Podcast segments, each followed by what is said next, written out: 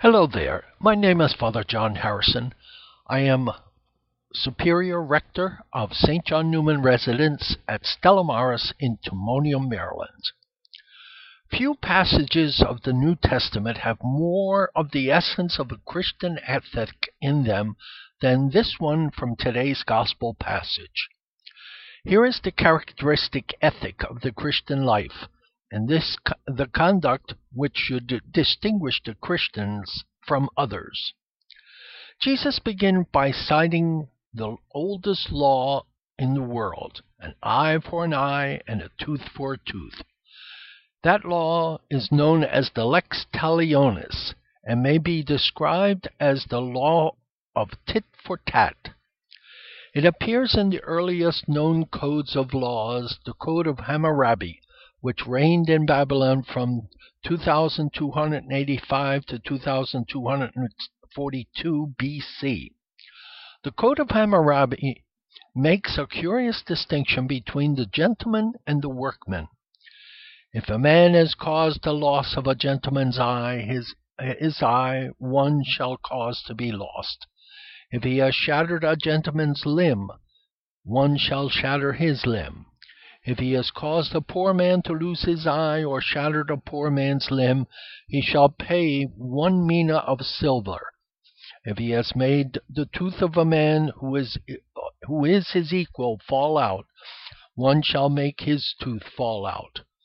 If he has made the tooth of a poor man fall out, he shall pay one third of a mina of silver. The principle is clear and apparently simple. If a man has inflicted an injury on any person, an equivalent injury shall be inflicted upon him.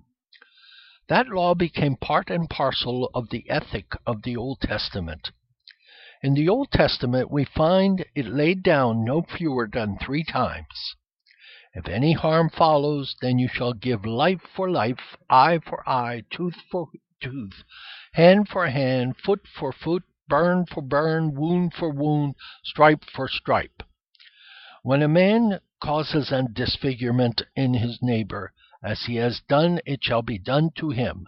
Fracture for fracture, eye for eye, tooth for tooth, as he has disfigured a man, he shall be disfigured. Your eye shall not pity, it shall be life for life, eye for eye, tooth for tooth, hand for hand, foot for foot. These laws are often quoted as among the bloodthirsty, savage, and merciless laws of the Old Testament. But before we can begin to criticize, certain things must be noted. The lex talionis, the law of tit for tat, so far from being a savage and bloodthirsty law, is in fact the beginning of mercy. Its original aim was definitely the limitation of vengeance.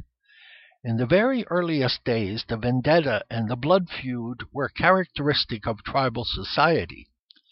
If a man of one tribe injured a man of another tribe, then at once all the members of the tribe of the injured man were out to take vengeance on all the members of the tribe of the man who committed the injury, and the vengeance desired was nothing less than death.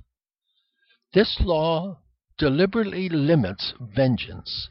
It lays down that only the man who committed the injury must be punished, and his punishment must be no more than the equivalent of the injury he has inflicted and the damage he has done. Seen against this its historical setting, this is not a savage law, but a law of mercy. Further, this was never a law which gave an, a private individual the right to extract vengeance. It was always a law that which laid down how a judge in a law court must assess punishment and penalty. This law was never intended to give the individual person the right to indulge even in the vengeance of tit for tat. It was always intended as a guide for a judge in the assessment of the penalty which any violent and unjust deed must receive. Still further, this law was never, at least in any even semi civilized society, carried out literally. The Jewish jurist argued rightly that to carry it out literally might in fact be the reverse of justice, because it obviously might involve the displacement of a good eye for a good tooth for a bad eye or bad tooth. And very soon the injury done was assessed at money value, and the Jewish law in the tractate Baba Kama carefully lays down how the damage is to be assessed. If a man has injured another, he is liable on five counts for injury, for pain, for healing, for loss of time, for indignity suffered. In regard to injury, the injured man is looking on as a slave to be sold in the marketplace. His value before and after the injury was assessed, and the man responsible for the injury had to pay the difference. He was responsible for the loss in value of the man injured. In regard to pain, it was estimated how much money a man would accept to be willing to undergo the pain of the injury afflicted, and the man responsible for the injury had to pay that sum. In regard to healing, the injurer, injurer had to pay all the expenses of the necessary medical attention until a complete cure had been effected. In regard to loss of time, the injurer had to pay compensation for the wages lost while the injured man was unable to work, and he had to also to pay compensation if the injured man had held a well paid position and was now, in consequence of the injury, fit for less well rewarded work. In regard to indignity, the injurer had to pay damages for the humiliation and indignity which the injury had inflicted. In actual practice, this type of compensation which the lex talionis laid down is strangely modern. And most important of all, it must be remembered that the Lex Talionis is by no means the whole of Old Testament ethics. There are glimpses and even splendors of mercy in the Old Testament. You shall not take vengeance or bear any grudge against the sons of your own people. If your enemy is hungry, give him bread to eat. If he is thirsty, give him water to drink. Do not say, I will do to him as he has done to me. Let him give his cheek to the smiter. He is he be filled with insult.